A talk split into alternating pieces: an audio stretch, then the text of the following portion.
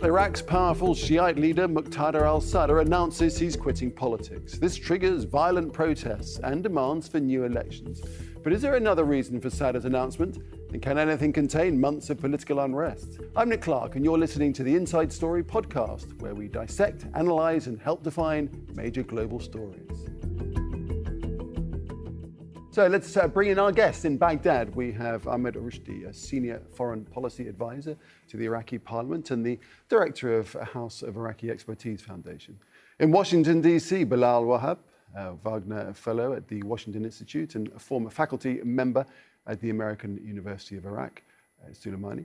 And in Doha, Zaidon Al Kinani, a non resident fellow at the Arab Center, Washington, D.C., and a Middle East political analyst who we've just heard from in Laura's report. A warm welcome, gentlemen, to you all. Ahmed Rushdi, I'd like to start with you first. Uh, so, what do you think has been going on here in the past 24 hours or so? How do you assess the events that we've been seeing unfolding in Baghdad?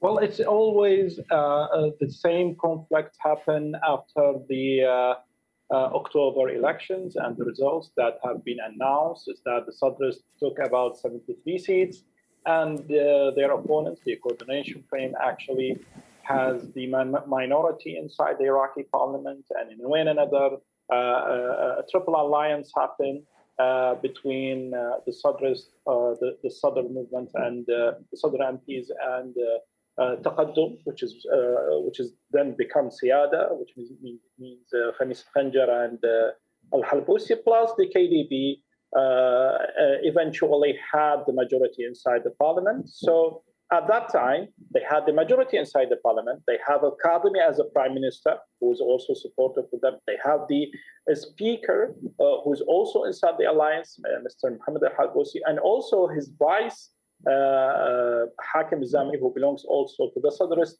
So it's all happened that the real majority, or what they called at that time national majority, uh, control the country and try to manage to have a session to uh, uh, elect a president. Then the president should nominate the biggest bloc and order them to nominate a prime minister.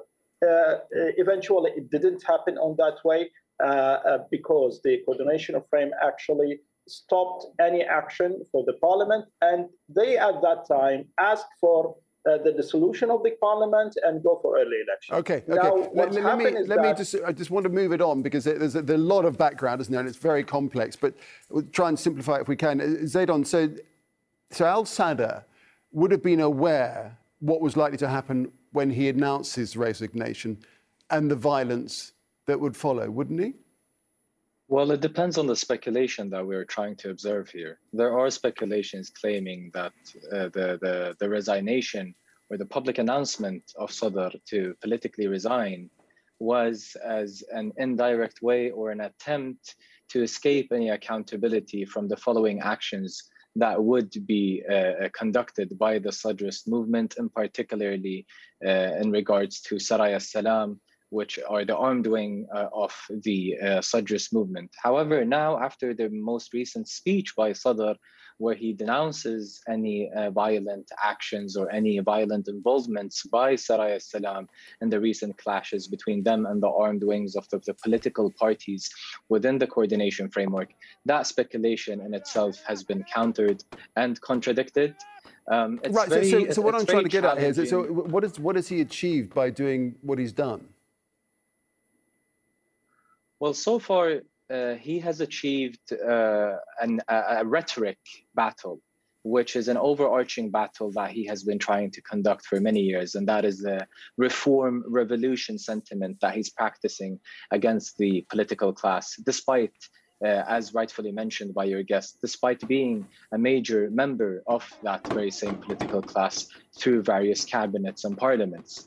However, what, uh, the, the, the, the, thing that might be seen that he has indirectly achieved from uh, withdrawing himself from the clashes that have been taking place recently is that he is seen as the man or the strong man who decided to uh, uh, pause or, or turn off the, the, the, the clashes that were taking place for the betterment of the people's safety. Right. Okay. So then, Bilal, this is is it a tactical resignation that he will walk back from? Do you think? he already has. Uh, this is not the first time that Sadr threatens with mm-hmm. resignation, and uh, definitely not the last time that he uh, he reneges on that kind of promise. It was only yesterday that he resigned, and today we see him very active, issuing edicts. Um, well, he's still saying why, he's quitting uh, politics, isn't he? His mercurial nature. He's still saying he's quitting politics, isn't he? Right, but uh, again, uh, he's a master of of he's, he's a wordsmith uh, so today, for example, he um, uh, he edited what he meant, or he interpreted his own statement as his resignation is not a full resignation from from politics. Uh, but but again, this is not the first time that he does it. He has done it in the past. In, in the past, sometimes he's even disappeared for months. Uh, at one point, he was even uh, living in Iran. But that doesn't mean that Sadr can just uh, pack up and go. He has significant influence and maybe even bigger ambitions. Okay. Ahmed Rushdi, uh, before we get into what happens next, uh, what the next move is, let's just give ourselves a bit of context. So, this whole political system in Iraq was uh, created by the US and its allies after the US led invasion. And here we are, 17 years later, in a state of continued political paralysis. Why is it that the political system has not worked? Because it's based on uh, uh, ethnic issues and uh, try to separate the country in a way that you should have the power, the political power, you should put the political power in, in the hands of the majority, and the others should not participate in a way or another. Uh, this is first. Secondly, I think the most important achievements that uh, Sayyid Muqtada uh, has already gained is the postponing of the uh, declaration of the federal court for its uh, resolution about the dissolving of the parliament. And according to my knowledge, uh, it's always like that. Sayyid Muqtada always withdraw after he will gain what he wants. Now, what the, now the people saying to me is that some political agreement happened yesterday, or let's say today at the early mornings, headed by the Marja'iyya in Najaf, the, the Shia authorities in Najaf, in a way or another to convince Muqtada that he could take something uh, and he can withdraw his forces. So eventually, uh, uh, say Muqtada always doing something like that. He knows how to play politics, by the way. Uh, he actually made a peaceful demonstrations and uh, uh, start to surrender the parliament. Then he went to the judiciary system and tried to threat them. Then he, he actually withdrew. And at the, at the end, he actually put a huge pressure yesterday on the, uh, on the judiciary system and ending with the federal court that withdrew their, uh, uh, their decision uh, which means that uh, it was negative for uh, Sayyid Muqtada. At the same time, it looks like there is a political agreement happened uh, between uh, the Sadrists and uh, their opponents with, with the, which is headed by the Marja'iyya and Najaf. It looks like that. Okay. but I think at the end of this day, we know exactly what's happened in those 24 hours. All right. So, so Ahmed Rushdi, so does that mean that next up it's more elections? Well, it, it means that the conflict will stay there. It does not mean it will end. What we saw yesterday, it, I think it is the beginning of the real military power of everyone. If it's not the end of conflict, where are we heading? Is, is there a chance for all out civil war here? Civil war means uh, we are expecting a nationwide conflict which involves uh, at least most of the country's various communities and political groups. It is very clear that this is a, a political rivalry uh, between uh, very two uh, uh prominent uh, uh, rivals within the intra-Shia political elitist dispute that has been going on for months, as rightfully mentioned by your guests, over the political stalemate or political deadlock over who will name uh, the prime minister. Uh, people and observers have been warning about uh, the, the armed confrontation that could break out out of the political deadlock that has been driven by the Sadrist movement and the coordination framework. But as previously mentioned, with the announcement of Sadr uh, uh, claiming that he does not favor and will not support any violence, particularly violence coming out of his very own movement's side to continue this conflict, will not be uh, praised by him or supported by him, that in itself uh, should uh, uh, reflect towards some stability and calmness uh, and within the next few hours, if not within the next few days. However, it seems like the political crisis that has been preventing the country from witnessing a governmental formation will continue, if not, will worsen. Bilal Wahab, so if it's clear that the, the political system doesn't work, and I don't think we need any more proof that that's the case, the political system has to change. But how hard will it be to move to a different, uh, different type of uh, constitution, different type of political system? I think what you said reflects the public sentiment in Iraq, both at the uh, street level as well as the uh, the elite level, that this post-Saddam system of sectarianism has run its course, and uh, I think in part what we see is a basically a Shia effort to consolidate power now that they have um, cowered and cornered the Sunni and the Kurdish communities uh, into uh, into the sidelines. Uh, in the past, the sectarian system was for the three communities to come together and uh, somehow balance the power. But the Sunni areas have, for a while, been under ISIS control, and now they are the ground, at least, is being held by militias. And of course, the Kurdistan region, that uh, is probably the, the, the main Western ally in Iraq, has also been marred by internal division on one hand, uh, effort by the two main political parties for uh, basically using the rift within the Shia house uh, for domination at home. So the Shia parties basically see, see an opportunity, maybe for the first time, to dominate all of Iraq, to, uh, to roll back decentralization and federalism. And now it's down to who of the two main Shia camps is going to control uh, power in Iraq. And I think this is also Iraqi agency at display because in past episodes and post election episodes, the United States and Iran were the two major powers that nudged Iraq into different directions. But now I think the United States is uh, somehow missing in action despite having helped a very successful election, but they largely disengaged after the election. And Iran also doesn't want to really agitate because I think both Washington and Tehran uh, are eyeing returning to the nuclear deal.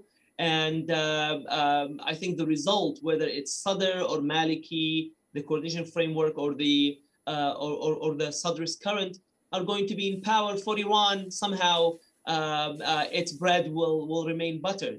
So this is unfortunately Iraqi agency at display, but they are really playing with fire.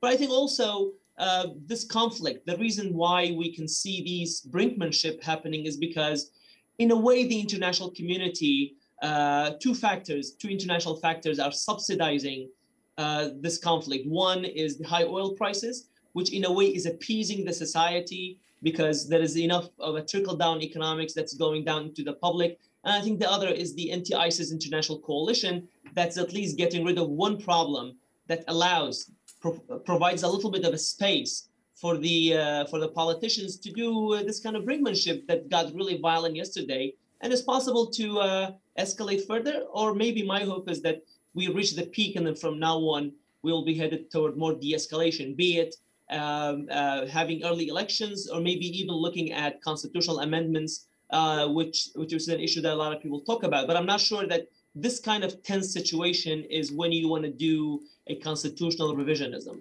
Right, Ahmed Rushdi, uh, constitutional amendments, is, is that possible in this current climate? Well, it depends. It depends on the uh, political agreement that it should it should be happened those two days, uh, and uh, uh I don't think there will be some sort of amendment. In a way or another, maybe there will be some sort of agreement about uh, the uh, the early election date, the dissolution of the parliament date, and also the most important thing is that the electoral law and the electoral committee, which is the most important thing I think for the Sadrists uh, to do uh, or to work on on these uh, on these issues. Again, I think there uh, some sort of a political agreement, tactical political ag- agreement happened yesterday. All what we saw today from uh, Sayyid Muqtada is uh, already has uh, some sort of a roadmap, uh, uh, escalate, escalate, escalate. Then uh, go to the media and say, okay, guys, it's not my problem now. Uh, we should stop that uh, after making some political uh, interest that it's supposed to be in a way to regain more seats in the early elections. And I think the Sadr is actually looking for 100 seats in the early elections. All right, but Zeidon, if we are heading for early elections, isn't it just very likely that we're going to get a, exactly the same results as we had in the past too, which is just division and, and no uh, process forward at all? And, and especially given that in the last election, I think it was what 43% turnout. It's not likely to be anything more than that next time round, is it? People are just not engaged in the political system in Iraq. Absolutely, and that is at the core of the objectives and the discourse from the protest movement that they were focusing on uh, uh, reviving or re-establishing a new political system and not uh, producing or presenting uh, new elections that would have the same influences and powers of the same political uh, interest groups and political parties that will end up finding their way around to negotiate a government following the elections, which is very similar to what the coordination framework has been trying to do with its allies across the spectrum by creating a consensus government and ignores the electoral performance that took place during the elections. Again, going back to the demands of the ordinary Iraqi citizens since the outbreak of the protests in October 2019 until now. The focus has been way wider and way more overarching and and and bigger than just trying to uh, uh, elect a new government. The focus has been as you rightfully mentioned on on on finding new solutions to amend the constitution finding new ways to not allow uh, political parties or individuals that have been evol- involved in previous uh, corruption allegations that have been exposed in so many different uh, social and online campaigns by various activists and uh, uh, NGOs for, for, the past few years. Therefore, the, the, the, the thing that people are hoping to witness in Iraq is, is, is a new political change that wouldn't involve the same political parties that have been driving and determining this political system. Even if we were to expect a, a, constitution remaking or rewriting, we might even go back to the same problem or to the same problems and issues we faced during the, the, the making or the writing of the current constitution in the early stages of the invasion. You still have many of the prominent political figures and parties and interest groups that were involved or at least present or were uh, indirectly uh, playing a vital role in uh, writing some of the problematic articles and clauses in that constitution, most notably uh, the clauses or the articles that were in one way or another paving the way for the ethnic sectarian right. quota, for the ethnic sectarian quota distribution, which prevented technocratic and independent and qualified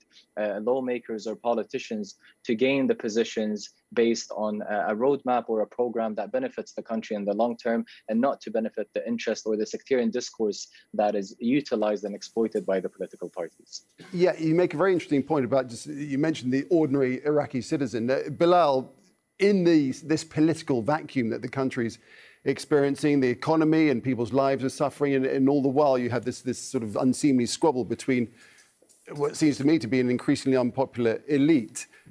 Just tell us a little bit about, briefly, if you would, about how it is for the ordinary Iraqi citizen living in Iraq with this political vacuum. We saw the public grievance and utter disappointment in the political leadership uh, in the protest movement of uh, 2019.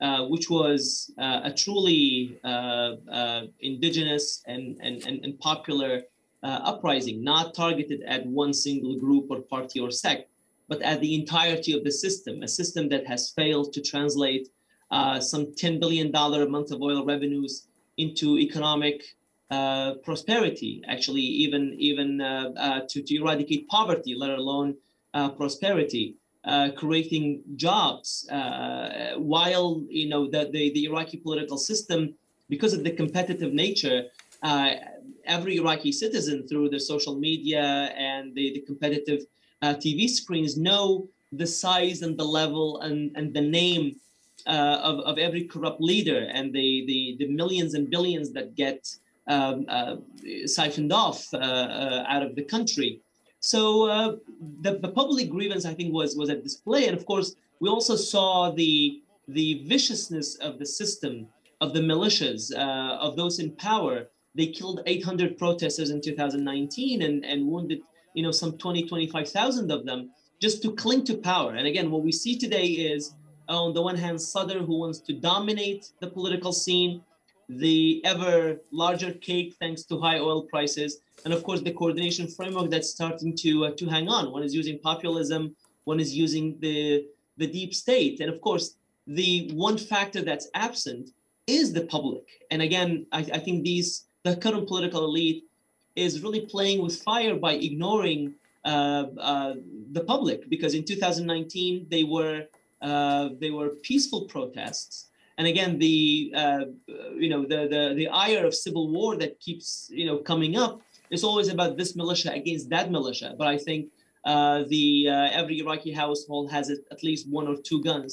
So the main threat the main worry is when the public starts to rise up against uh, both shia houses you know in a kind of a shakespearean way of a curse on both houses. I think that is the serious risk uh, moving forward given how how aloof and, and, and how disregarding the current leadership uh, uh, are of the Okay. of the public. Okay, well, we will watch very closely what happens in the coming days, weeks, and months. Gentlemen, we'll have to leave it there. Thanks very much indeed for joining us. Ahmed Rushdi, uh, Bilal Wahab, and Zeidon Alkinani.